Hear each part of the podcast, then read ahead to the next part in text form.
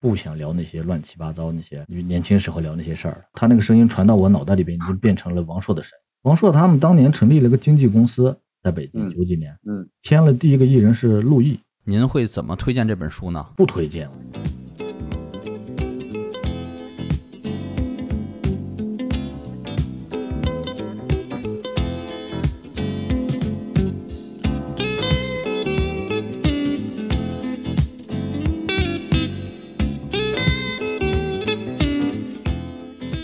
各位听众，大家好，欢迎来到最新一期的 X 博士。就在前不久，王朔在沉寂多年之后重出江湖，发布了他的新书《起初纪年》。这位曾经在中国文艺圈有着巨大影响力的作家，为什么消失了这么多年？这些年，王朔在干嘛？这次新书的出版对王朔来说，到底是一次全新的回归，还是说这仅仅是一个时代落幕前最后的挽歌？如果你和我一样对这些关于王朔的话题很感兴趣，那千万不要错过接下来的节目。我们本期节目邀请了一位重磅嘉宾，王朔的野生粉头，著名民间王学家马东老师。马东老师跟大家打个招呼。嗯，大家好，我是那个桥下有人那个公众号的马东。虽然马东老师可能没有任何学术职称或者是头衔，但是在我心目当中呢，他是最优秀的当代文艺史研究者。他写的关于文艺圈历史的众多文章，真的是好看极了，极其有料，而且文笔非常的好。那些关于王朔、关于姜文、关于阿城等等一大批文艺圈名流的文章，就几乎把我们生活的这个时代都串联进去了。呃，马东老师的另一个身份呢，是公众号“桥下有人”的作者。桥下有人也是唯一一个能让我反复阅读的公众号。我刚才提到的那些作品，在这里你们都能找到。本期节目的另一位嘉宾是我们的老熟人润发，发哥跟大家打个招呼。大家好，我是发哥。那我们就开始本期的话题。哎，首先想问问马东老师，哦，王朔这个为什么淡出大众视野了？好像据我所知，这不是他第一次消失了。对他其实真正的来说的话，是从一九九七年就逐渐淡出公众视野了。九七年玩的还是比较欢的，从头来讲的话，是从一九九七年开始讲。其实他九七年消失呢，是要从头讲起，是消失有一个前提的。九三年的时候，上海文学发表了这个一个华东师范大学几个人写的一篇文章，叫《旷野上的废墟：文学与人文精神危机》。这个就是拿那个王朔跟张艺谋开刀，呃，说他们这个作品啊，反映当代人这个精神信仰的破碎，反映了时代人文精神的萎缩。就这个呃人文精神这个事儿，会会一直持续好久啊。这是九三年、九六年的时候，干脆出了一本书，上海跟北京同时出的，叫《人文精神讨论文学》。这个其实呢，后来嗯王朔自己也说，这其实就是有组织的想要搞他，还在聊这事儿。真正的开始这个体现到实质上的时候，就是九六年，他当时他跟那个冯小刚他们不是成立了那个好梦公司嘛，影视公司九三年成立的，写那个就是过着狼狈不堪的生活，其实就是后来的那个改名叫《一声叹息》。呃，开机不到十天就接到了这个停拍通知，就韩三平嘛，三爷让那个王朔跟冯小刚来一趟北影厂，就有一个急件儿，说他们这个剧本儿《侦探西》啊，有违这个社会的公序良俗啊、呃就是道德标准呀、什么的错误引导大众的审美趣味，就建议换选题重拍，或者你就进行根本性的改写。那会儿那片子虽然开机十天嘛，但已经花了一百多万了前期准备。嗯，韩三平还有坏消息，就王朔当时第一次做导演嘛，拍那个就自己的小说，就《我是你爸爸》，也被毙了。对对对，正式通知毙了，播不了了。这个后来那个就是两千零四年的时候，《我是你爸爸》改名成这个叫《冤家父子》，以这个 DVD 的形式发行的。王朔后来我记得他说过一次，凡是看过这个《冤家父子》的，那赶紧向那个国家版权局举报，那是盗版，他们从来没发行过。就是只要你买过这碟的，那是片源不知道是怎么流出来的，被人刻成碟了。我还当年在那个 DVD 店里边租过，感觉这个后期还没有完全做得很好，反正就弄出来了。是的，是的，的确是。我是你爸爸，这个被毙了以后，后来他们其实是偷偷拿去参展去了。啊，洛迦诺电影节，洛迦诺拿金豹奖，拿了对对四对万的那个瑞士法郎嘛。一九九七年，你看这些都毙完以后，九七年王朔准备再拍一个电影，改编自那个池莉的小说，叫《一去永不回》，其实打算让这个徐静蕾演，但是这个剧本也是就是当年整个这个一个运动吧，就是清理精神污染，呃，又被毙了，说这个这个电影又不对，又是这个宣扬灰色人生观，就连续遇挫吧。王朔就在国内有点儿待不下去了，正好就有那个纽约的一个出版商邀请他去这个做英文书，就把他的小说翻译成英文。呃我记得好像是玩的就是心跳还是啥来着，呃然后去了美国，嗯、他就是美国之前其实一些媒体也报道过他，他这个在美国还有一点名声，他申请了这个杰出人才绿卡，很快就通过了，就两礼拜就给他了。同一个时间，斯坦福大学邀请他，自己后来说没好没好意思去，臊得慌，好像邀请他去做一个演讲还是什么学术的一个交流。去美国之前呢，王朔跟冯小刚说了一句话，标志着他们其实是一个正式的分开。他说：“那个，咱们分开吧，就是他们是冲我来的，你有机会活，不要一起死啊！”甲方乙方一声叹息，都没挂王朔的名儿嘛，那其实就是要搞他。你没有他的名字，可以这个顺利的拿到龙标。那么其实有一个问题，就是王朔他指的他们具体指的是什么呢？是官方的其实还不是，就有几个人，你看，就华东师范大学王晓明，还有几个作家，那几个作家名字我想不起来了。嗯其实是作家，也不是行政势力。哦，但是作家他影响了这个舆论的导向，后来就变成了公权了。明白，就是民间的仇人，然后造成了舆论的攻势，导致了王朔成为那个年代最突出的坏分子哈。就跟后来这郭德纲一样，哦，能人背后有人弄，卖得好又在影视圈也吃得开，那你别人有的人那写那种纯文学的那苦难文学那些人他受不了呀。哦，对的，对的，但但是有一个问题就是，王朔属于这种大院子弟，朋友也很多，为什么没有朋友出来罩他呢？比如说像英达呀，像那些马未都啊这些的，当时也算是一号人物啊。我感觉还是力量不足吧。嗯，那那个已经形成了一股声势，你可能要是再多的朋友再进来的话，就会连累更多人。嗯，你们就搞我一个人，那也就也挺好。对对对，王朔其实不喜欢麻烦别人，就像这次出书，那个出版社也说是你找他身边的这些亲朋好友说帮忙出来站站台，宣传一下卖卖书，王朔都拒绝了，说不要，就自然的卖。嗯，OK，那可以可不可以理解王朔的性格还是像一个比较孤高的这种侠客，不太善于或者喜欢群起而攻之、打群殴这种的模式呢？对他一从小在那军队大院长大嘛，他的理想是成为战斗英雄，后来当海军了嘛。他们的战斗英雄的标准就是一个人就干你这个千军万马那种的，嗯，他是喜欢一个人战斗的，是的，他很讨厌那拉帮结派那种。嗯，的确，的确，他可能也是从小，或者说在人际交往中也听说过曾经啊这种的拉帮结伙的互相批判、互相指责，可能也自己不太喜欢这种的模式哈。对对对。 OK，就到了美国嘛，到了美国，他觉得挺喜欢这地方，就决定在那儿待一会儿。纽约、洛杉矶，然后旧金山、芝加哥，乱七八糟城市去了好多，嗯跟这个洛杉矶待的时间最长。当时那个阿成、阿老也在洛杉矶，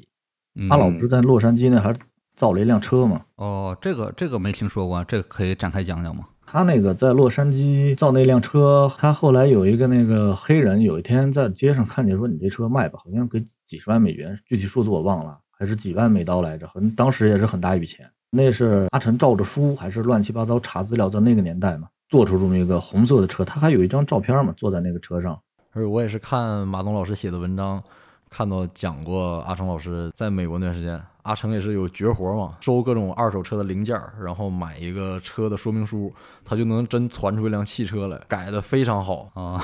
复古老爷车那种。他们聚会，然后王朔说那个阿晨，反正就是各地的风土人情啊什么的，旁门左道没有不懂的，嗨得一塌糊涂。他原话啊，就极其真挚易受。王朔就问那个聚会里边常去的一个人说：“阿老他这个通年四季这么说，有重复的吗？”啊，那人说他听了十年了，没一个晚上是重样的，就一直在聊。很多人喜欢这个阿老的这个清谈嘛。阿成也是很有意思，感觉他特别像是中国这些去到美国的文艺界名流的一个很重要的节点。很多人去到美国之后都会找阿成玩儿，对，而且你会在他们很多人写的这些回忆录或者是书文章里面都能看到他们在美国和阿成交往的这些细节，而且都以能结识阿成为荣。对对对，大家都很多人都奔他去的。所以王朔当时去美国那段时间也是跟阿成交往了很长时间。嗯，他们都住在一个城市嘛，反正就是每天晚上去那儿聊。他还有好多朋友也在那儿，他们在那儿还传了一个活儿，我记得就是几个北京的那个大院儿的那那孩子，他们在那儿要传一个电视剧，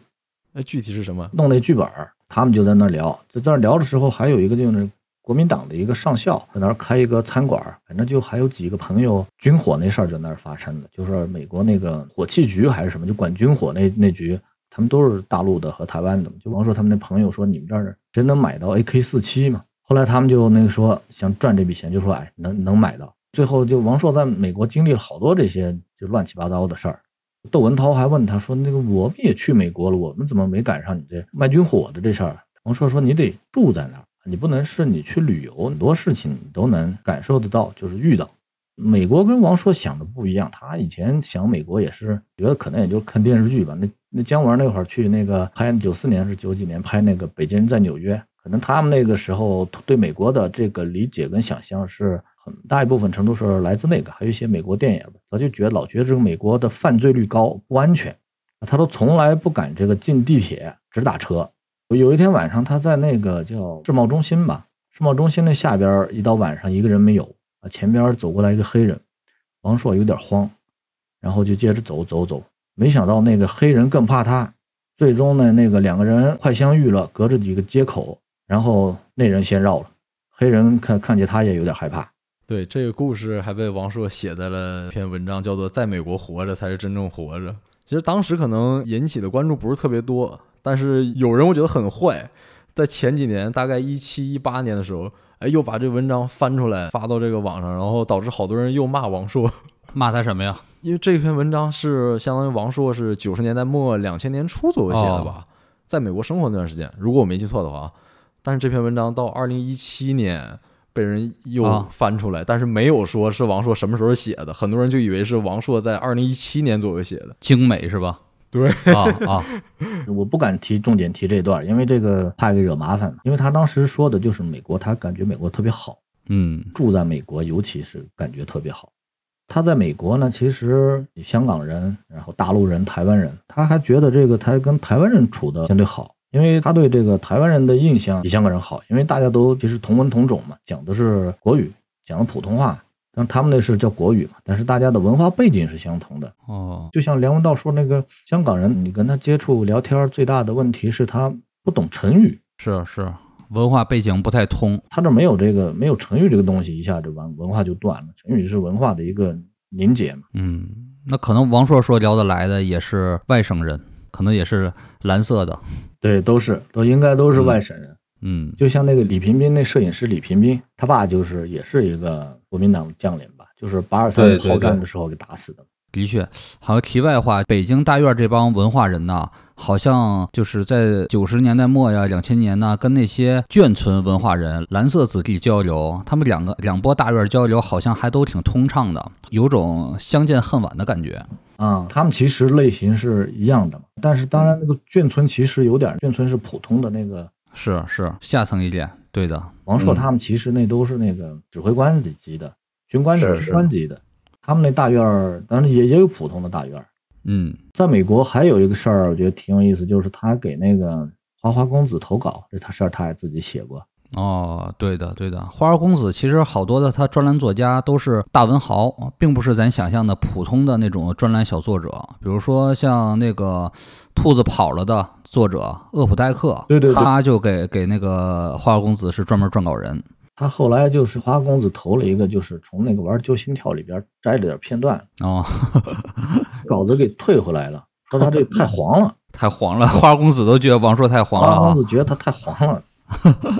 玩的就是《心跳》，后来改编成的是哪个影片？是青春有关的日子，哦，与青春有关日子。以他为打底的，嗯还有橡皮人什么的，好三四个小说一起夜间把它攒到一块儿。嗯，因为王朔不会给人人物起名字嘛，就都叫方言，对对对，都叫方言。其实也是叶金经历过的事儿，他就把它嗯传成了一个。玩的就心跳的这个英译本是那个斯蒂芬金写的序，斯蒂哇芬金那那就是那通俗小说、商业小说，对那就是到天了嘛，那没是王，王朔也觉得也也挺好，觉得也是个好事儿吧。这他后来回北京以后，还跟那个也是个作家叫丁天，嗯，他们那个九十年代的一个作家，他跟那个也吹牛逼吧，就说说你知道吗？那个 Stephen King 看过哥们儿小说的英文版，看完傻 了，给了两个字的评价，就 so cool。 so cool，然后王朔嗯就是给丁天解释 so cool 就是牛逼的意思。 呃是是啊、呃这故事真还挺有意思的，因为觉得史蒂芬金和王朔还真是两个次元世界人，没想到他们还有过交集，没想到史蒂芬金还评价过牛逼哈，牛逼， 嗯，对。但是好像王朔在纽约的这种的感觉，也是偏这种深居简出，并不是那种的 social 达人、花花蝴蝶穿梭花花世界的感觉呢。他那个 social 就是还是跟大陆的、跟台湾的嗯那帮人就是在一块儿聊呀，其实就是有点像一个长期的度假吧。嗯，因为那会儿在国内心态已经崩了，对对，他在美国一共待了半年，回来了，哦，考虑过嘛，说将来老了以后还可能会去美国住，但当然这是他当时的心境了，现在嗯他愿不愿意，是不是这么想的，咱们也不知道。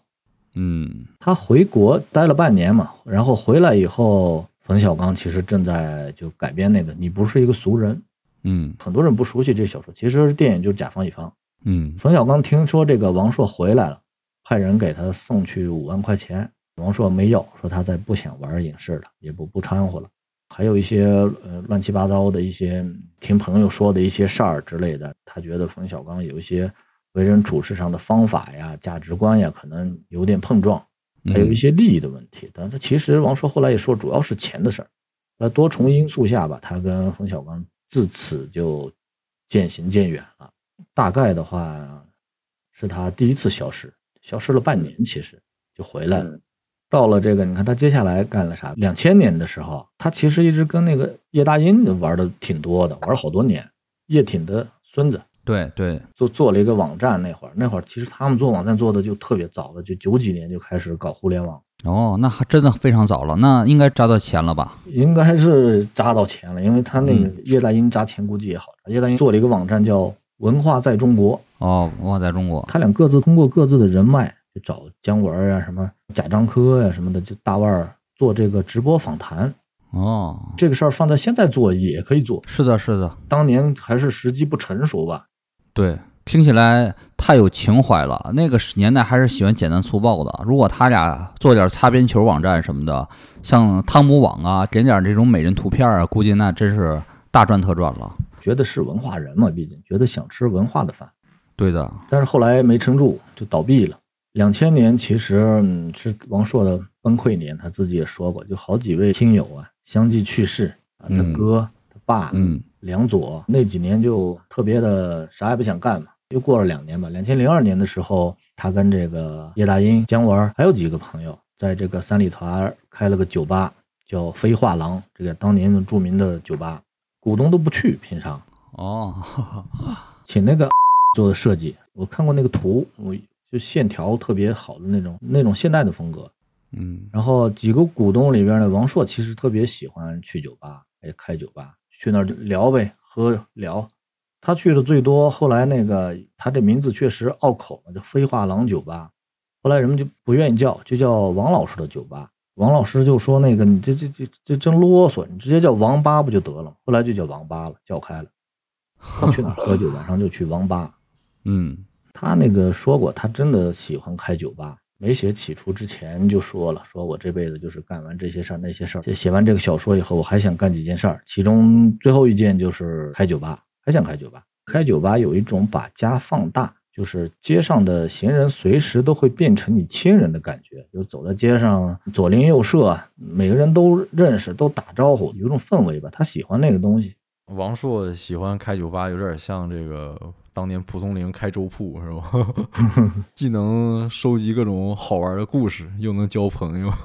对他那个，他在九十年代的时候，刚开始写小说的时候，琢磨语言嘛，人家那儿下棋，他就蹲那儿听人家下棋，说那些片儿汤话、乱七八糟那些俗语谚语，他就拿个本儿蹲在那儿记，不看人下棋，就听人说话，他记了好长时间，所以他那个语言是就不是什么接地气，就完全就是地里扎出来的、长出来的东西。就两千零三年以后，他开始写这个《致女儿书》最新一版，他这《致女儿书》也写了好几年。同时，这个阶段他开始看佛经了，送他的《华严经》啊，自己买的《金刚经》《六祖坛经》，这也是后来写这个《我的千岁函》的源头。就在这个期间呢，还有几个开影视公司的好朋友出钱请他做了顾问，其实也就是朋友帮忙嘛。那会儿经济上有一点困难，那会儿他也常常自我怀疑，就是他虽然是退出了、淡出了，但他心里边一直说，就深藏着一个念头，说我这退出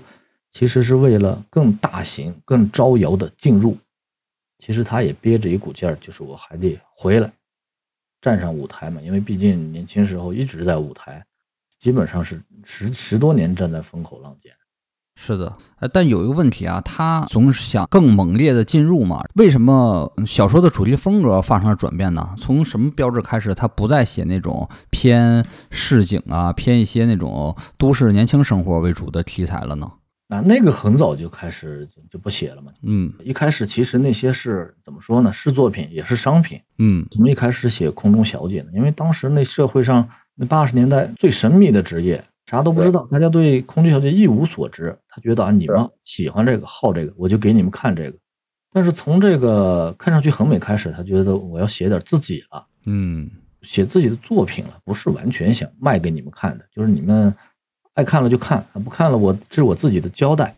嗯，从那个明白晚期，他就开始写自己了。我的千岁函、致女儿书和我们的女儿谈话都是写自己，当然之 OK 前也是写自己，之前大部分写的是自己的年轻时候的一些经历什么的，到后边就开始写的其实是想法，进而到了这个就是开始回忆了，已经。是的，是的，多一些回忆啊，多一些更深层的东西，比如关于生死的一些东西。对一开始年轻时候写那东西，其实就是算回忆，但那更大部分还是记录吧。到后来就开始总结了。对，这跟刚才您说的，他进入这个阶段啊是跟两千年之后他的人生最重要的人他开始接连去世，这是有重大关系的哈。对对对，他就是那个自己说，就是哎，我觉得年轻时候年轻人总觉得未来是遥遥无期的，嗯突然到了中年以后，你会发现死亡就在身边，两礼拜死一个人，嗯完全扛不住，因为他年轻时候玩的太浪了，感觉可能人生一辈子就是这样的，死亡对真的对就是那个完全没有概念，但突然一下子死亡这个接二连三的出现在身边，是。沮丧，更多的是沮丧。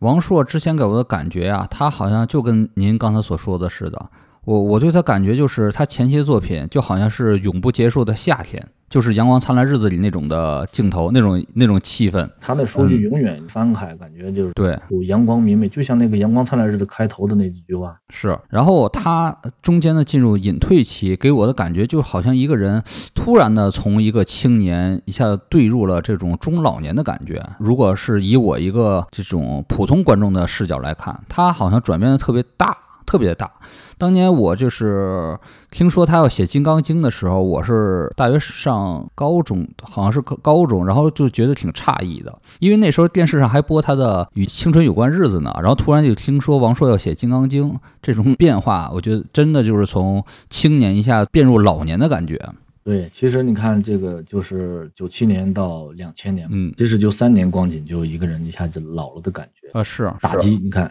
事业上写小说，嗯感情上情人去世、朋友去世，就这个是打击有点太过密集了，在那几年一下子可能，可能现在也一样，就是哪个年轻人一下子你发现他成长了，很多时候就是因为至亲去世，这个人可能一下就加速了好几年甚至十年的成长。的确，的确。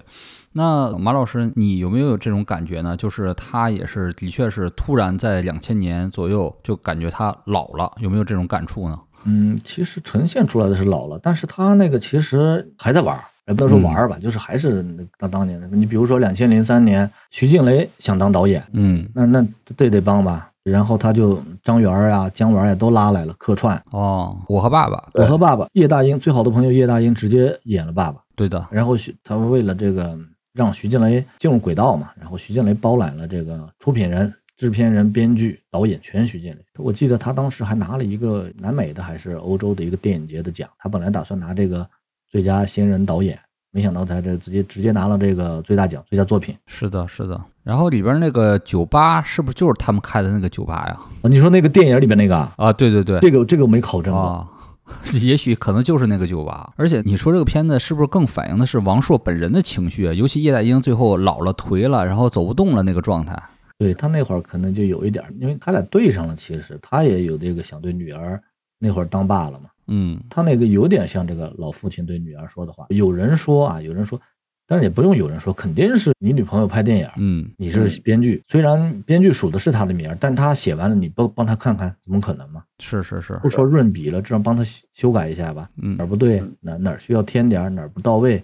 加点劲儿，这肯定里边这个含硕量很高，其实是的，是的，是的，能感觉出来，能感觉出来。这部片子其实我当时看的感觉跟当时另一部王朔的电影儿，徐静蕾跟那个佟大为演的《我爱你》，我我也不知道为什么，感觉里边有比较相同的一种气氛。过把瘾就死嘛那个啊，对，有点这种的感觉。然后咱刚才说到了嘛，大约两千零三年，然后他进入了一个相对的，可以说颓了，也可能也可以说他进入了深思。对，但是好像几年之后吧，他就又到了一个迸发点，好像那个时间段呢是集中的出现在大众视野中，比如说骂这个杨澜夫妇，比如说参加《锵锵三人行》，对，那那其实就是那几个月发生的。嗯，因为这个阶段，其实我们能看到他在帮徐静蕾，他从事的都是幕后工作，没有跳出来在电视上干啥，没有在媒体上。对，其实你要说他算隐退吧，那还是消失在大众视野里，偶尔上个新闻吧。零三年拍《我和爸爸》，他组的局；嗯，零四年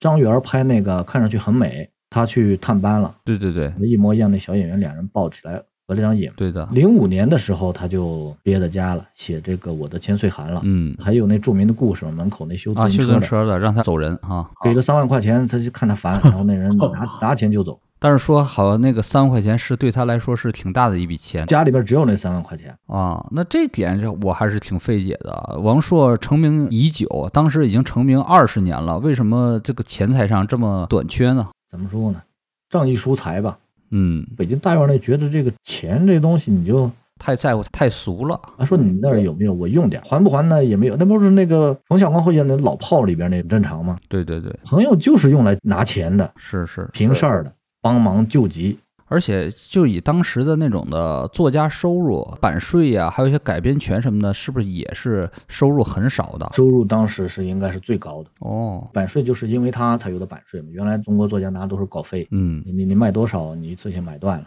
他有了他才我卖一本儿，你给我一本儿钱，嗯嗯然后开始就卖这影视改编权乱七八糟的。嗯，但是他又说他这个花钱其实很少，他就是在这个两千零七年的时候接受采访那一波说过，说我这个其实不费钱，是是是。生活费算上加油，一个月一万块钱打住了。也是，因为中国这二十年嘛、三十年呐，这个经济变化实在太大，这个通货膨胀也是比较严重的。他可能在八十年代挣的钱，九十年代初挣的钱，等到两千年中期，呃，物价上涨之后，可能就是也是不多了。他后来住那别墅，他也没钱买，那徐静蕾那会儿挣上钱了，徐静蕾是啊送他的嘛。是啊，这也是一个非常独特的金钱观，还有一种那种爱情观吧。北京的那种女的哦那种，他说北京女的最大特点就是给男的钱啊，是啊他自己也说了嘛，就我就是软饭硬吃嘛。是啊是啊是啊，但这个话呃在现在这个舆论环境语境里边，已经绝对不能说的好多你都放在现在，大家都恶臭言论哈。都骂死你都得。嗯，是的，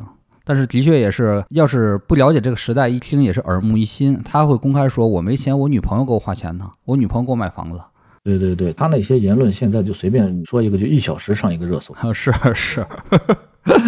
他那密度太高了，好多人都反应不过来。跟那曹可凡那些一场下来，可能得上一百多个热搜，每一句话都是一个点。咱们可以进入下一阶段，就是在当年并没有热搜情况下，王朔那几次新闻采访其实都是引起了轰然大波。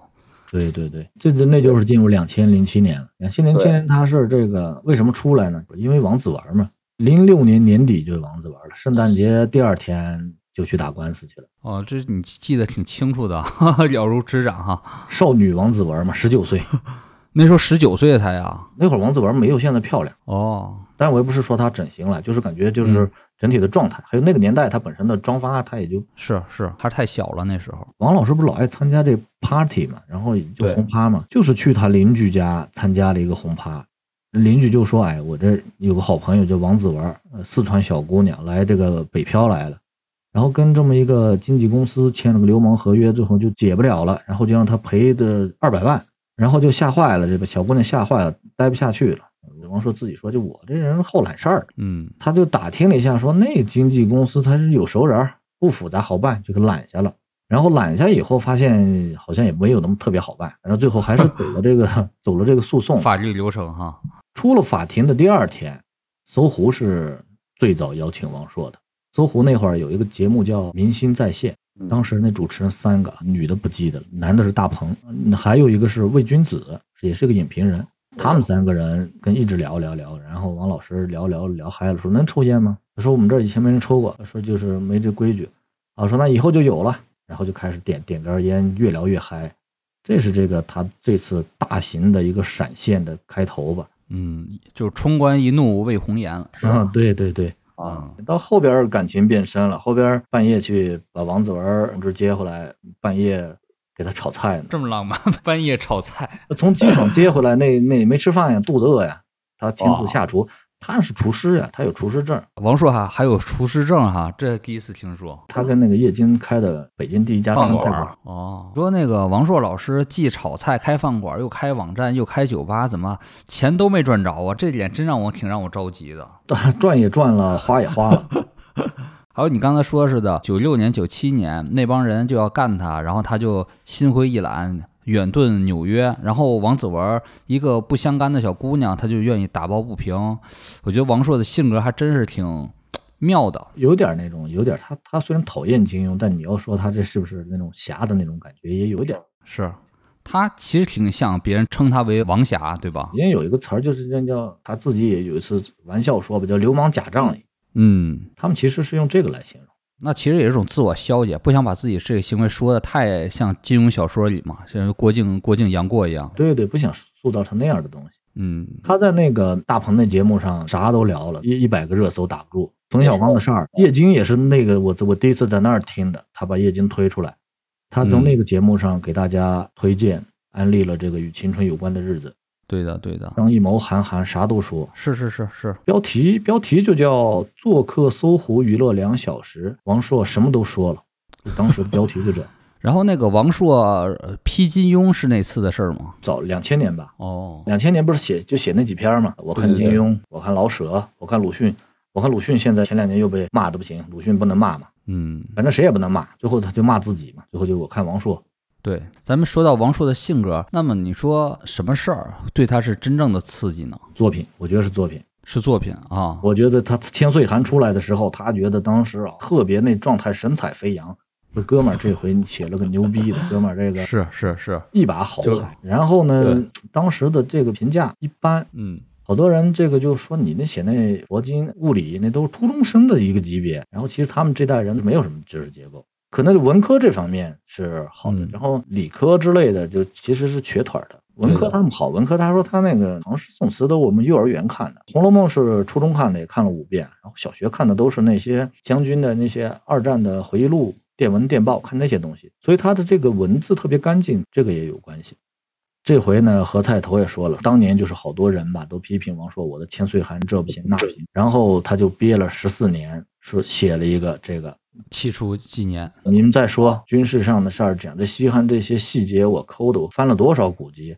你们服不服？何菜头的理解是这样，我觉得也有一点点啊，有一点点。何菜头说这人气性怎么这么大呀？就生气生了十四年，我憋了哦十四年，就为把你们当初那骂我的那嘴堵上。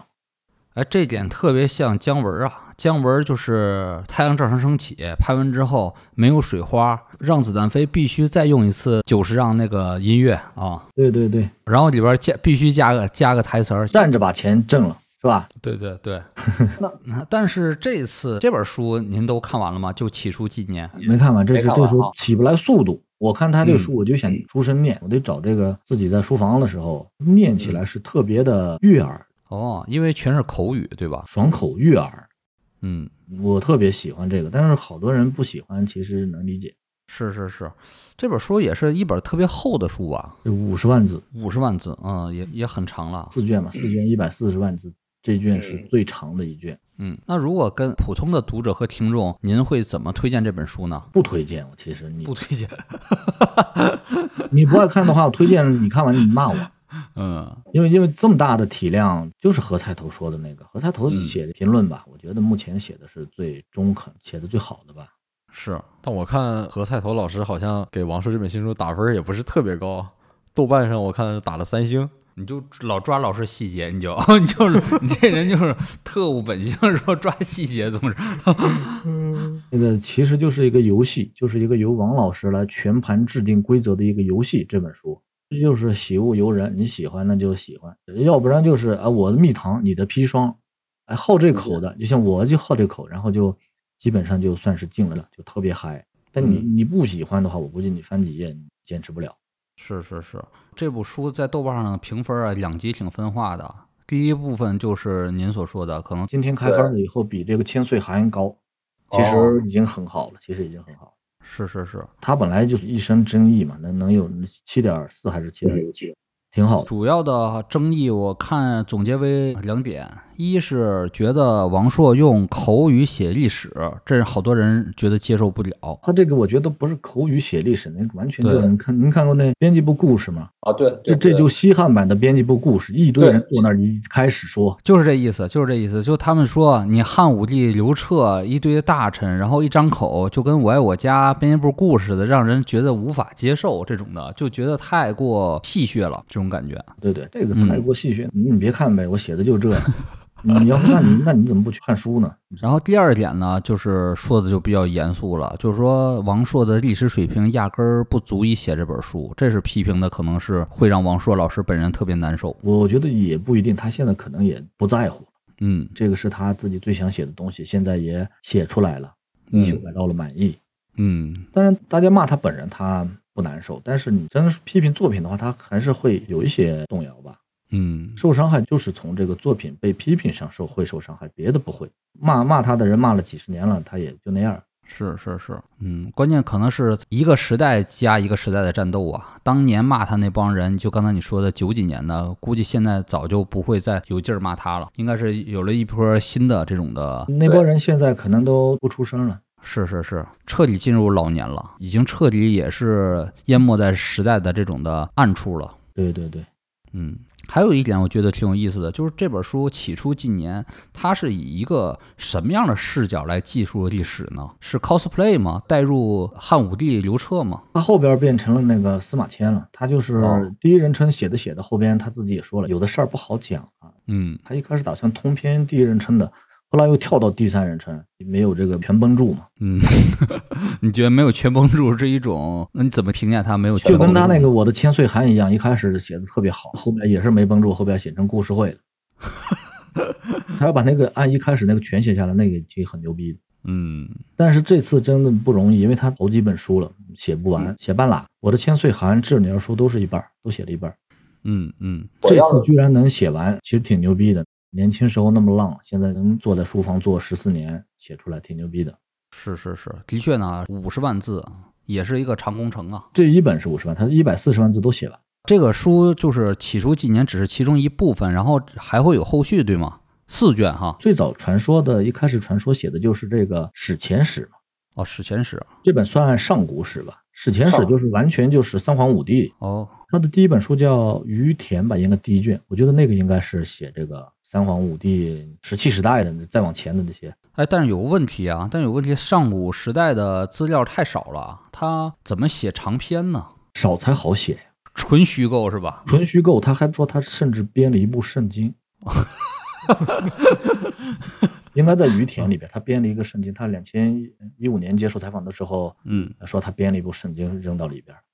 哦，其实有点像这个鲁迅当初也是写那个神话新编，也是故事新编嘛。啊，对，故事新编，嗯，说他有点比那个故事新编玩的更嗨，哦，是的，是的，因为到了他这个级别，他现在就是那个，我这个字就是错别字，通假字，我就要这样用，啊，你就可以这样用。就像那个课本上那个学的时候，你问老师说我能不能这么写这句话，老师说鲁迅可以，你不可以，对嗯他现在随心所欲了。其实他最红的时候，到那个看上去很美的时候，还是被这个编辑打压的，编辑对想改啥就改啥。现在没人改了，现在不能改了。那提到编辑给他改那本看上去很美，特别好玩儿，因为王朔喜欢用北京这种口语来写作嘛。嗯，里面说找不着北，然后编辑都改成不知道北在哪里，不知道北在哪儿，都给他改了嘛，就看上去很美里边改。嗯，有一个话题可能说的的比较狠了，比较严肃了，就是您刚才说嘛，如果鲁迅这么随心所欲，大家认可他的地位，但是王朔在文学史上能或有同样的地位吗？这点你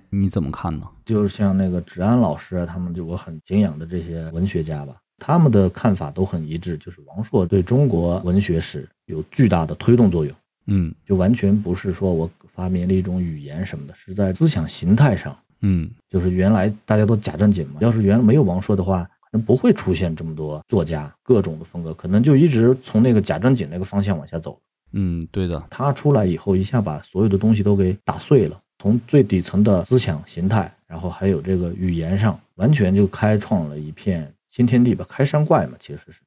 的确的确，他是的确是有股少年漫画那种的主人翁的角色，开篇辟地，然后祛魅，把整个上一个时代那种的崇高，全部用他那种市井而且特别搞笑的语言全部瓦解，一拳击碎。当时那些人变成了笑话嘛，是的，是的，嗯，现在我想起来都会想起那个赵尧舜老师。然后，如果这本书你有机会去采访王朔本人的话，你会跟他聊什么话题呢？我不敢采访他，嗯，我我也不敢跟他聊天儿。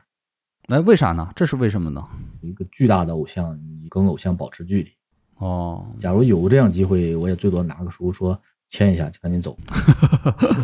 是，不可能跟你聊天儿的，嗯没什么可聊的。我一聊就露怯，你聊啥？哦，也是。那你喜欢王朔喜欢了多少年呢？其实是初中第一次看的是，看上去很美。嗯初中到现在二十多年吧。但是他零七年复出那会儿，我是开始集中钻研吧。嗯我一开始是我喜欢他聊天儿，因为他聊天里边信息量很大嘛，啊，对对对，胜过喜欢他的小说。是的，是的，天里边很多的一些价值观，然后还有一些方法论，嗯，就整体的状态对我的影响是比较大啊的。啊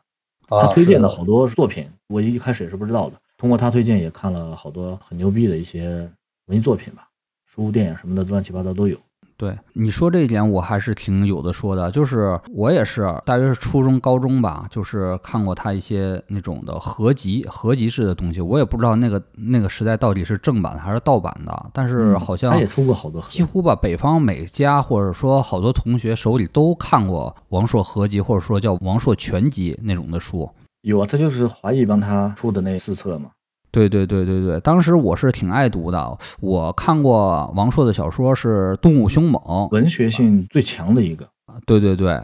然后呢，看过一些他比较怪的呢，让让我心中特别印象深刻的，就是各个文明比赛谁脸皮厚，然后最后中国代表队那个代表人把自己脸皮给撕下来了。他那个啊写了好多那怪的嘛。对对，所以说当初王朔在我心中的形象啊，更像《过把瘾》里的王志文儿，是比较沉默、潇洒、惜字如金，但是又带着不羁的那种男人，嗯，就不惜的跟世界解释，也不惜的跟你浪费空气那种的人。对对对，然后，但是就是零八年左右看《锵锵三人行》吧，就是王朔上电视节目，一下特别侃侃而谈，特别能说能喷，特别的那个 颠覆我印象， 彻底颠覆了我的印象。对于我来说，我可能是颠覆比较大，我可能我是自己内心更喜欢像那个文字里边的王朔，啊，你是更喜欢那个做节目的王朔，对，那个就感觉特别妖娆，对，呃，极其妖娆。挥洒对自如。对对对，而且最让我就是难忘的是他的声音，他的声音不是我想象中那种的王志文那种特低沉、特有磁性那种声音，其实有点娘，特别娘，像那种的 不好意思说了，嗯反正特太 他那个说起来就跟唱歌，就跟唱昆曲一样啊，的。对啊，带着嗓的、带着调的来的，对对对，啊。而且《锵锵三人行》很少见着啊，窦文涛、梁文道啊他俩已经没话可说了纯听嘛，他俩就是。啊，纯听。一般遇到的情况，真就是姜文是这个情况，第二就王朔是这个情况。说开来就刹不住，好几次刹不住窦文涛都说那个下面什么进入广告，然后王朔还在那说呢，啊，是是是，哈、收都收不住。而且那个是第一次在电影节目上惊了，看到这种对话，比如王朔好像说什么“哥们儿不吹牛逼，哥们儿怎么怎么着，哥们儿至少指挥一个师”，全是这种语言哈。对对对，他那个、啊他原来评价这个高晓松是口无遮拦，他觉得他那个不算口无遮拦，哦他觉得高晓松同志是一个口无遮拦的人，啥都说，嗯他觉得他是这个有所收留的一个人。是是，但是我觉得王朔老师没成为一个主持人或者做脱口秀的，可能是一种可惜。的确，他的口语魅力实在是太过迷人。对对对，但他好像那年谈过这个事儿，嗯，就是他在那个占座写微博的时候，哦，但是我觉得他如果成为一个主持人，出的事儿可比高晓松大多了他那估计就两期节目就下架了。啊！是啊， 他他他是实在太太敢说了， 里边什么都说。熟悉他的有有点像那个新裤子那彭磊，是啊，然后你要不熟的话，你不知道他哪句是真话，哪句是开玩笑。对，他那开玩笑也当真话说，嗯，就你自己判断。反正我就让这么说，我也不笑。的确。但是那个彭磊啊，唠嗑啊，他可能是得罪人。我觉得王朔唠嗑唠多了，他能进牛棚去。对对对，当年葛优不是说过嘛，就听这啊个王老师夸人，夸完以后就浑身通透舒服。嗯，的确，嗯。话说，要是他晚生三十年，现在录播客应该是是把好手哈。对对对，他现在其实干啥都行，微博也行啊。对，对他在那个饭否写微博的时候还没有推特，嗯，他感觉已经不能长篇长篇的输出了。就这个时代进入了大家需要一句话一句话的来。对，说京剧的时代，对对对，他那个大量的京剧，我也特别喜欢看那个那本书嘛，《新狂日记》。嗯啊，那你刚才说他在占座网上就是进行一些短表达，那个内容我们都不太了解，你能介绍一下吗？啥都有。嗯，你们当时没上过那个占座是吧？他就是徐静蕾弄了一个网站叫鲜花村，你们知道吗？不知道，我就知道徐静蕾当时被封为这个博客女神、博客圣女，对对对，博客女王嘛，那会儿她那个粉丝最多嘛，后来被韩寒给抄了。是是是，她在那个上边就是啥都聊，有一段时间就跟这个大学生聊天儿，视频聊天儿， 视频聊天啊、好多大学生吵架就就骂，他就起给那大学起外号，哦，都起那外号极具侮辱性嘛。那比如来讲讲，侧耳倾听一下，农业大学什么就是那个种庄稼大学之类的，就这样的。嗯他还写过一篇很长的文章，叫《回忆初夜》。那篇文章基本上就能概括他上占座儿。其实是他第一次接触互联网，有这种的感觉，就是第一次嗯感受到了互联网的互动。原来那互联网，他最早玩那都是单向的，我在这儿录个节目，你们看。这次一下就互动了。你看那个开头那段是这样聊的，啊就是昨晚可以说是我在网上第一次群交，和所有初夜一样，既混乱又兴奋，累得骨头痒痒。可能冷淡了一些人，可能得罪了一些人，还可能美了一些人，嗯，都是年轻人，身子骨比我结实。我一扭嗯脸就睡了。早上嗯看到纸条，最高兴的是一个我喜欢的人回的，但我在这儿不说，这是我俩的秘密。其实就是一个大学生嘛，哦。就这样。那纸条就是他们那占座的私信。他说群交，我发现他的确是那个时代的人特别爱用狠词儿，对他这个下手就是以狠著称嘛，因为他那个嗯平淡的词儿，他觉得没力量。对对对，但是我后来就品味王老师这个人，我总觉得这是就王老师啊，嘴上狠，但他实际生活中可能完全没有那么狠。完全没有，完全没有。嗯插几句他这个当时这个占座发微博的这个标题啊，嗯他有时候内容也就一两句话，但他还有个标题。你看有一天这个叫“南极可要化了”，还有一个叫“连吃两碗白米饭的诀窍哦，这这怎好熟啊？这个这是不是你在文章中经常经常用啊？是吧”。？我当时从那个书里摘了一些有特点的，嗯就是这样一些东西。你说它有啥意思吧，也没啥意思，也没啥信息量，就是它可能是个读书笔记吧，看着看着想到这么一个事儿，是看着看着又想到那么一个事儿。嗯，其实他做那个占座网，我也觉得他这个人有点矛盾的点。其实他有很强的表达欲，但是他又好像故意的在压制这种表达欲。对呀、所以我也奇怪，你他那占座网一个小时发十几条。嗯，对，你说这么大的网瘾，后来就怎么怎么一下说戒就戒掉？是他一开始都没有微信，对呀、而且你说他都发了占座网了，为什么再过几年微博他却却不说话呢？不在微博上说话呢？对，那个时候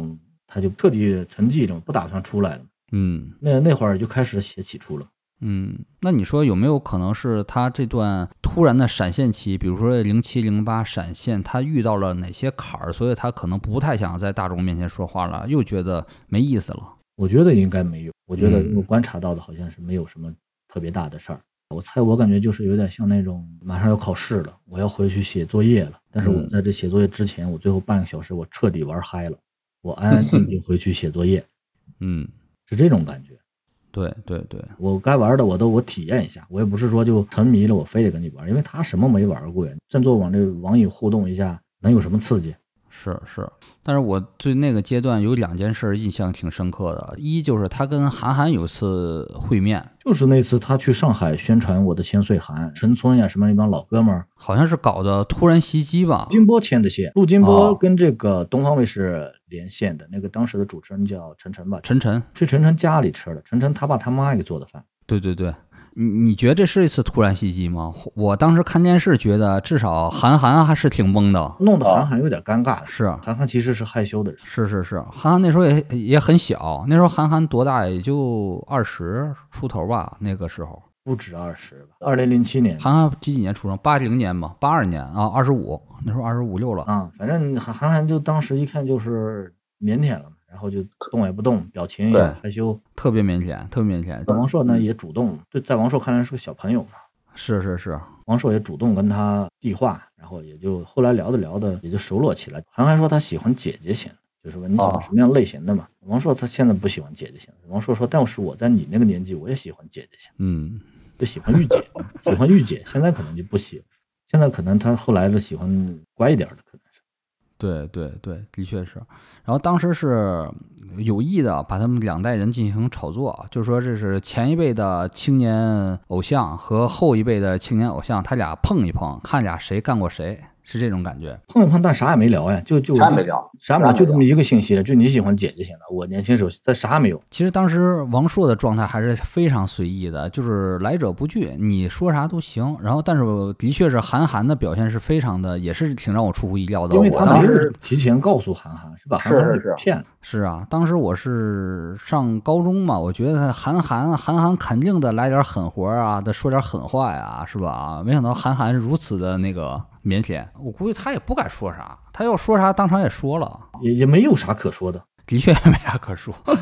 他不就是这个下一个时代的王朔嘛？ 是，他们是一类人，他没啥可说的。愿意去这个参加这些局乱七八糟，我觉得主要就是高兴，心情好。是的，是的，是的。然后二方面就是我写的这么牛逼一部书，你们有什么营销渠道，我都用上。你让我配合啥，我就配合。是啊你把我的是书卖给更多的人，让大家看到我这牛逼的作品，那哥们儿没白写呀。嗯，的确。然后另一件印象深刻就是，好像有记者吧诱导他骂一些这个杨澜夫妇。其实就是那私下聊天嘛。那那锵锵不是一直在录吗喝嗯水的时间，他们聊起来这事儿，然后那记者蹲在那儿就给写写走了。嗯，他觉得你这我我他妈的我们他妈的不是一个正式的一个我发表的言论，是我们私下聊天儿，你给我登在报上干啥？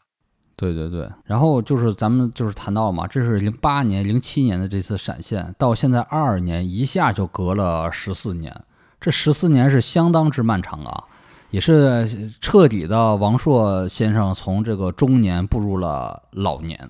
这十四年间，如果作为一个普通的，就是不太关注王朔的人，那简觉得他就是彻底的消失了。那对于呃马老师，你这种非常爱护王老师的这种同志，你如何评价他这十四年呢？其实星星点点的还有一点事儿，就咱嗯们能掌握到的，私下的事情咱们不知道。对他这个一直没露面，埋头一直写。一三年九月，王咪结婚，他女儿结婚，但他没去，他没去呢，哎就是记者采访了陈丹青嘛，陈丹青就说他扛不住，他没有对对勇对气站在这儿，还是这帮兄弟顶上去了。冯小刚是证婚人，然后刘嗯震云、陈丹青、赵宝刚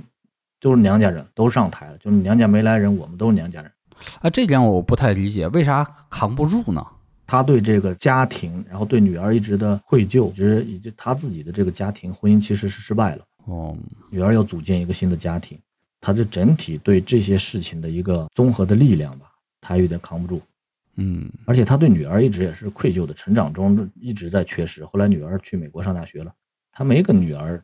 有多长时间的一起的生活，嗯，没看过，没有照顾女儿，就是陪伴她成长。突然一下你结婚了，我站上来，他可能也不愿意。嗯，这是一三年了，那还有吗这？个不是那个跟冯小刚和好了，啊，对对对，《他看完《对对非对诚勿扰》，冯小刚买点私货嘛，其实讲的就是王朔非诚勿扰一》里边有王朔的影子吗？乌桑。吴桑哦，秦凤就是冯小刚嘛，葛优演冯小刚，然后就说那哥们儿这几年不缺钱，就缺朋友。那乌乌桑那不那那不是后来给了乌桑一钱吗？乌桑也是王朔，也是冯小刚。乌桑后来开车走在那条笔直的道路上，后来停下来痛哭嘛。对我觉得对王朔就是看了那段儿，然后还有这个感受到了冯小刚的这个诚意，嗯两个人就和好了嘛。和好以后呢，有一次就聊起来，说你那个挺有意思，《非诚勿扰》就是是他熟悉的那一套嗑儿。冯小刚一听高兴了，说你要有兴趣，咱弄续集呗。然后他就弄续 集二，那那会儿他已经不想聊那些乱七八糟那些年轻时候聊那些事儿了。是啊婚姻婚姻聊的也是离婚，然后重点他聊的是生死。其实，在嗯冯小刚这个级别的商业片里边聊生死，其实也很冒险。是的是的不是你不是你该聊的东西，但是他就聊了生死，后来也挺好的，我还挺喜欢《非诚勿扰二》的。又消失了这么多年，看不到王朔说话了，但是他借这个孙红雷的口还在说，说的还是他的话。那你作为一个朔迷来说，你觉得孙红雷的口说王朔的话，你觉得你如何评价自我屏蔽了，啊？他那个声音传到我脑袋里边，已经变成了王朔的声音。 哦，的确的确是，但是我看那个《非诚勿扰二》的时候啊，一开场就那段离婚，我觉得这这味儿可太王朔了，带着一种那种荒诞嘛，对对对啊，散买卖不散交情，对对对，但是其实就感觉劲儿已经开始颓了，的确的确推了，不会给我们当年的那样的刺激了，就像那个三 T 公司一样那样的一个巨大的刺刺激，就是觉得、嗯哦也就还好吧，就是你的离婚就这个点子这股劲儿没有当年那么猛了。对，他在那里边老说一个台词儿嘛，就是苍孙什么苍孙是北京话，他那个就是年老年老的孙嘛，头嘛，啊，就是夕阳无限好，只是什么近苍孙，是是这句话吗？是是苍苍孙，然后果儿就是那北京他们那俚语嘛。嗯，北京那还有那大洋马，他们老年轻时就爱说那个。他这几年干啥了？就写几个剧本，《非诚勿扰二》，然嗯，后《私人定制》，《对，一步之遥》，《一步之遥》他打了个大框架，一步之遥也是他他写了框架，最先去的打的大框架，然后七个七八个编剧嘛，姜文爱用编剧多嘛，对对对，还给徐静蕾写那个有一个地方只有我们知道，这个尼古拉老师知道吗？这这个片子，这这吴亦嗯凡回国后哦应该是第一个电影，凡凡当年回国第一个片子，然后当年宣传还挺厉害的，又有徐静蕾，又有凡凡，但是我今天是第一次知道是那个剧本是王朔老师写的，王朔写的。啊 王朔王朔吴亦凡产生化学连接，你看太奇妙王朔其实很神奇，跟很多人有过这个。王朔他们当年成立了个经纪公司，在北京嗯九几年，嗯，签了第一个艺人是陆毅，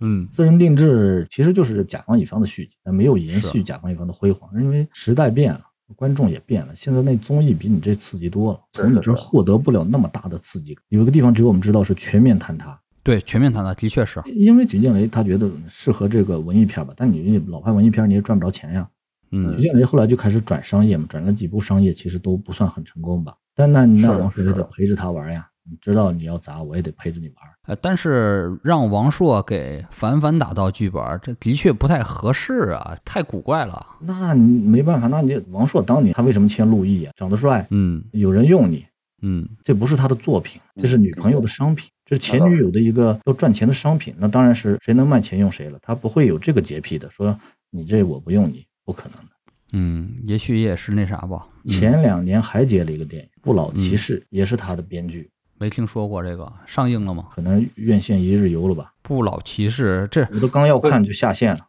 为什么？为什么还愿意给这个写剧本？就没人看，啥宣传碟也没有，就一个宣传碟，王朔复出编剧，但还是没人看。其实就是已经不在那个当年那风口上了。是啊，是啊，商业片儿你你聊生死，这是还是非常费劲。有记者问他说：“你写剧本的标准是不是就为了帮朋友？”他说：“这个不是我帮朋友，是弄错了，是朋友帮我。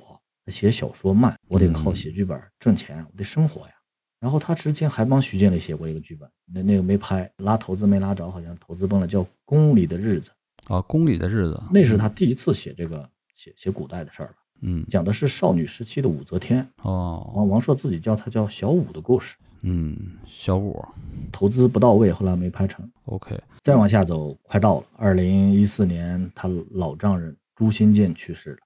嗯王咪的公公呃朱砂他爸，那也是我著名画家，非常牛逼的画家。这是他又一次出现，他写了一篇悼文，当时在网上传播，史航去了，好好像是印成了一个小册子，就是现场传阅的这么一个东西，现场给大家发，就王朔写了个悼词，这也是他消失的十五年里唯一的一一段文字作品。最后呢，还是生死。我查一下是这样说的：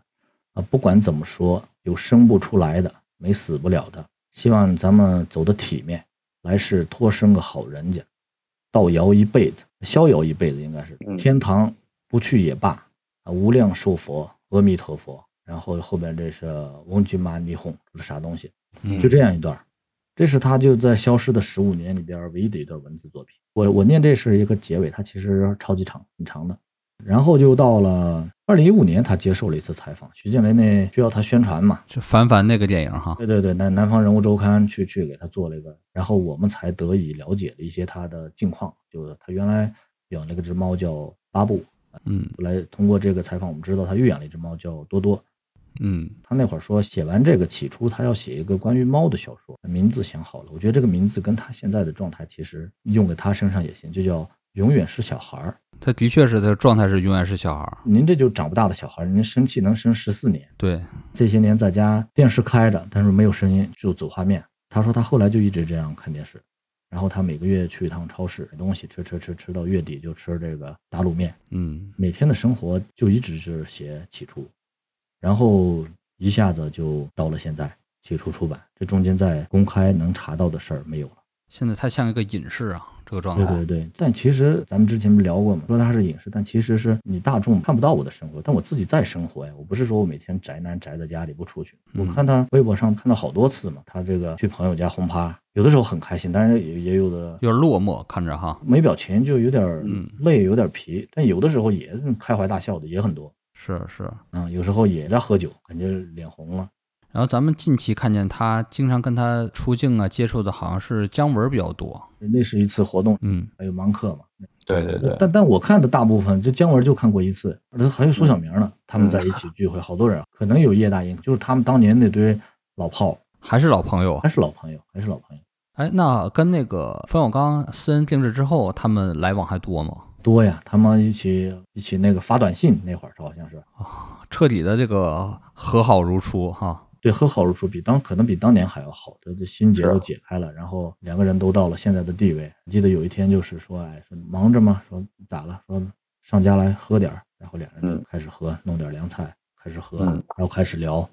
就特别好，就感觉那种氛围，尤其是全程看下来，他们从九十年代那样的高峰，然后经历了那么多事儿，嗯，到现在又能这个和好如初，比当时还要好，就像看一个电视剧吧，感觉这个大结局对对，结局即将来临。特别好。那说到结局这个话题，你有没有体会到，就是王朔近这个十几年的他的作品呐、他的表现里，他对死亡啊产生了一种恐惧啊？我觉得这个到了年龄，可能要是身边发生那么多事儿的话，恐惧是正常的吧？嗯，而且刚才听你那个悼词所说，他的这个思想和宗教观也是开始大踏步的往这个佛教靠拢哈。对对对，他觉得早年其实不能说排斥吧，就是我也不嗯接近你。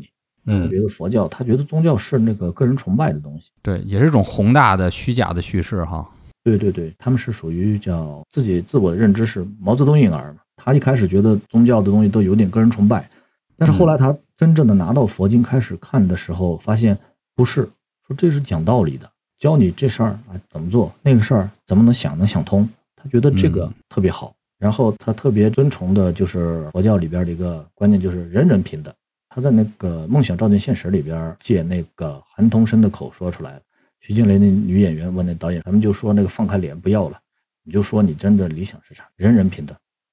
嗯他，有一段时间是就特别就喜欢这个人人平等。他这个喜欢人人平等跟咱们说人人平等感觉不一样，因为他从小是在人人不平等的环境下长大的。他们是军属，住在大院里边，他们家外边的人叫老百姓，对，他们是人上人，他们是干部，嗯、他们是军属，嗯他并不觉得他这个牛逼，他说我们承担着这份儿东西，打真打起仗来，我们是军属。啊，我们是要跟着军队走的。老百姓的话，那谁打胜了你跟谁就行。我们打输了是要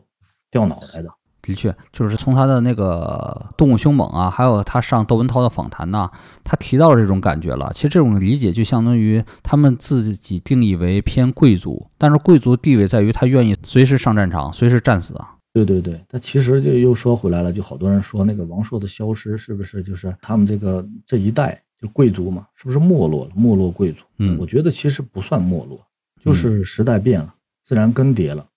是，大院文化其实我觉得打的是一个信息差吧。你大院里的人掌握了很多内部资料，那嗯最早的那些外国电影儿，呃音乐、唱片那些都你们先看，书也都是翻译好了，你们先看看内内参。对最早那些基督山伯爵那些，嗯外面都看不到嘛。对，后互联网出现了，让大院外的人其实实现了这个信息平等。你能看的电影，我也能看。我要是比嗯你会上网，我找能找到你还找不到的电影对啊、就大院文化是，我觉得是自然被更迭了，没有说谁落寞了，谁被淘汰了之类的。的确，的确，你这观点挺对的。呃，我认为这个戴尔文化产生本身就是一种偶然，就是一种特殊时代特殊产物，它不可能就是一直文化垄断下去。但是我觉得是这样，他们大院子弟最早通过信息差，你看姜文啊、叶金、崔健、王朔，嗯他们通过这个信息差获得了领先时代的见识、呃审美还有能力，嗯这个是他们获得的东西。嗯，其实我觉得最早的大院文化从那个林立果那会儿就有，我觉得他才是最早的大院文化。啊、是是，他他是玩出花了，他他是他那牛多牛逼，他那、嗯，他玩实践了要哈，对对，他们那住处叫毛家湾嘛，嗯一万多平米，里边有那个电影放映室，好几个呢。哎，这个遗址现在在哪儿啊？还可以参观吗？猫家湾？我不知道毛家湾遗址还有没有，嗯应该后来都封掉了，是不是？嗯反正他那个图书馆、什么文物间，专门还有两个唱片室，还有洗相片的暗室、是台球是，厅，还有一个几百平米的恒温游泳池。的确，嗯顶级文艺青年，他那会儿就是大院文化嘛。他最早不是号称他是中国大陆最早听这个 Beatles 的人。是是，还说他比较喜欢爵士乐，喜欢 Billie Holiday。对对对，嗯其实是个乌龙嘛。朱大可还那会儿写了一个写了一个文章说，他崔健小时候空军大院了，他们来了一个穿军装抱吉他的人唱这首 Beatles，然后把崔健给影响了。崔健后来走上摇滚道路，说那人就是林立果。后来这个崔健上《锵锵三人行》给否认，说那说我根本没见过，那朱大可瞎说的，我没见过林立果，年龄完全对不上。是是是，的确是，就是林立果有点被神化了，被神化成那个都市传说了，都快什么玩意儿都跟他有关系啊、对对对，崔健拍那个《蓝色骨头》拍的也是林立果，估计这也是都市传说吧？但那个应该是真 的，那个是真的那那是真的，啊那是真的。啊！ 他拍的就是林立果，就是影射嘛对。那那那会儿不是还选妃来着？对对对，哎，就是你作为一个王朔的爱好者，或者说那个很喜欢王朔的人，但是并不一定你很喜欢大院文化本身吧，这种垄断造成的文化特权。年轻时候喜欢过，就是我感觉嗯就是通过他那几部电视剧，吧，尤其是与青春有关的日子，我是沉浸在嗯那个氛围里。我可能大概看了有十遍以上了吧，嗯五十二集的电视剧。嗯因为我我一看那个就会心情特别好，我心情好的时候会看那个，心情坏的时候也会看那个。看完以后就很沉浸，很舒服，可以感受到他们那时候的那种快乐。但是你让我对对嗯你你现在还喜欢那种文化，可能也不喜欢。对啊，大院儿里边的快乐也是建立在绝大多数人不快乐的基础上啊。那个时候你说不快乐，他们也每天在打架，他们的快乐主要就是来自于没人管。但是你想啊，如果咱们穿越到那个时代，他们在那边打架，我我估计在牛棚呢，或者在哪个劳改农场干干活呢，对对对，而且那个王朔，我觉得度控制的还好，他并没有那么多的傲气凌人的感觉。但是我觉得叶京的叙事里边儿，这种不自知的让人不喜欢的地方是挺多的。有一点王朔还不能说反思吧，反正就是他的一个感官吧。他觉得嗯青春回忆是美好的，后来再也没没怎么聊过那当年的事儿。是是，的确，与青春有关日子， 让叶京拍也是一种有优势，也有一种劣势。劣势它是过度沉迷其中了，然后那个整个的叙事让人看着特别的啰嗦。后边特别完蛋，他他跟王朔演这个半拉的功臣嘛，嗯，对，就像那个前十集、前十二集那样一直往下拍的话，那太牛逼了。是是是，他就不懂就说的不好听啊，后来变成那个裹脚布了。我感感觉特别像那种中央八台播那种的泰国电视剧，或者那种韩国那种洗澡堂子什么老爷们儿那种电视剧了，家常剧了，变成了。他里边吃一顿饭，这你这儿看四十分钟，嗯，对对后来对，情节推动的很小，反复折回来就这几个事儿，就这几块石头，浪费了好多集嗯，二十、多集浪费。而且他描述的时代是特别有意思的，他描述时代正好是从文革末年到八十年代、八九十年代，很好的一个时代，很好的一个视角，但是他没有把这块儿就是改革开放说起来，不是所有人都捞到了金，然后赚到了甜头。改革开放的时候，我们也去南方了，但是后来嗯回来以后发现还是一事无成。当时他们他们那批人都是这样，对，就是对改革开放并不是一个就是所有人都嗨起来的一个，也的有确人没有获得什么。但是那个他们的整个的拍摄状态，让人就觉得不是一个彻底的悲剧，还是总是觉着他们自己有点作的作出来的东西。对对对，他有点、嗯还是跟《阳光灿烂的日子》有点像。当时那个老嗯罗、罗永浩也当年不喜欢《动物凶猛》，不喜欢《阳光灿烂的日子》嗯就是你们成绩在那样的一个状态下，其实就有点像你说的，其实还有嗯大部分人其实在受苦。你们是快乐了，但你们的快乐是建立在一些东西上。是的，是的，就而且你们还不自知，而且那个如果再有大院文化，我觉得中国肯定是不会再有这种文化垄断出现这种级别了。我估计再有大院文化，应该的在在朝鲜应该会有的。所以说，咱们讨论一个话题，就是说王朔的进入老年是否也带着这种大院文化的衰退。其实咱们已经有结论了，因为大众文化本身就是特殊时代特殊产物，将会随着这代人的慢慢淡出历史视野，也会开始慢慢淡出。每一个时代都有一个结束嘛，它没对有啊这个永永远能流传下来的，说你这个时代永不过期。嗯我觉得不是落幕，我觉得包括这本书说是不是嗯标志着一个什么什么什么，我觉得不是，我觉得就是圆满收官吧。我觉得王老师嗯这辈子圆满收官了这一套书出来，的确，的确，他这辈子你要让我评价的话，我不敢定论评价，我只能说我的感受就是，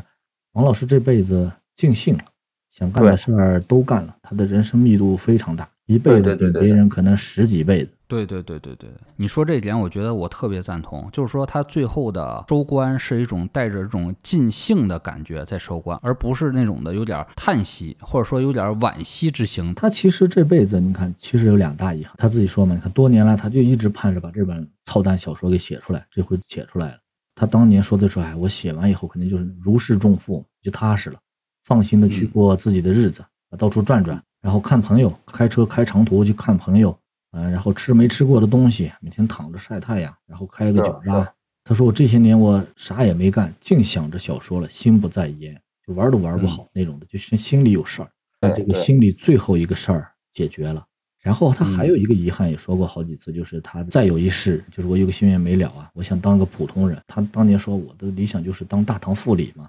这小事儿我直接处理了，处理不了的我往上报，上边有人接着，你不用所有事儿都顶到我这儿过不去，都让我来扛着，我也不想扛。再有一世，他不想这么乱七八糟了，他也找一个女的，执子之手，把与子偕老过一辈子。他说我再得过这么一辈子，我才甘心，意思就是我才不再来了，否则你们人间给我留下的记忆太不好了。 哦，但其实那你自自己作的嘛，你人间给你留下记忆太不好，你自己造成的记忆不好，是是是，他可能就归结于那你人间的诱惑太多了。嗯，所以说那看他以这种的想收官方式，从这个角度还是很洒脱的，因为大家就有点像看那个库斯图里卡的电影结尾，嗯，最后的结尾不是一个伤感的葬礼，而是一个快乐的结束，是鼓乐齐鸣。对对对，我觉得现在就特别好，他的所有的心事都了了，嗯就，剩下就过日子呗。然后我也嗯看了他一些照片，他跟那个他的原来的第一个老婆沈旭佳嘛，嗯对跟沈旭佳现在也过年的时候也聚在一块儿吃饭，应该也嗯就是那种都到了这个年纪了嘛，这般对嗯境遇了，大家都已经释怀了嘛，不可能有还有一些牵牵绊绊呀、啊什么的，是是，不是婚姻关系了，但还是共同女儿的爹妈呀，嗯嗯，大嗯家还在一块儿。然后他的那个小孙女儿也特别可爱。哦，小孙女儿也好好几岁了吧，四五岁了，可能就享受天伦之乐了，开始啥都没落下。就跟你刚才说似的，就是最后他并不是陷入一种沉郁顿挫的情绪，他跟他曾经的可能掰了的朋友也和解，跟他没处理好感情也开始变得圆满，最后像个电影一样走向一个比较圆满的结尾。OK，那尼古拉老师，王朔老师的这本新书，按照马东老师的解读呢，也算是给他的人生画上了一个比较完美的句号。之后呢，我们也要祝王朔老师拥有一个安详平和的晚年生活。永远健康。永远健康，所以我们这期聊的也够多了，聊的也非常不错。嗯，非常感谢马东老师啊，抽时间陪我们聊这个话题。两位聊得特别开心。是，大家有机会可以那个搜一搜马老师的公众号“桥下有人”，非常精彩，适合深度阅读。好，那我们这期节目就到这儿，再见。再见。拜拜。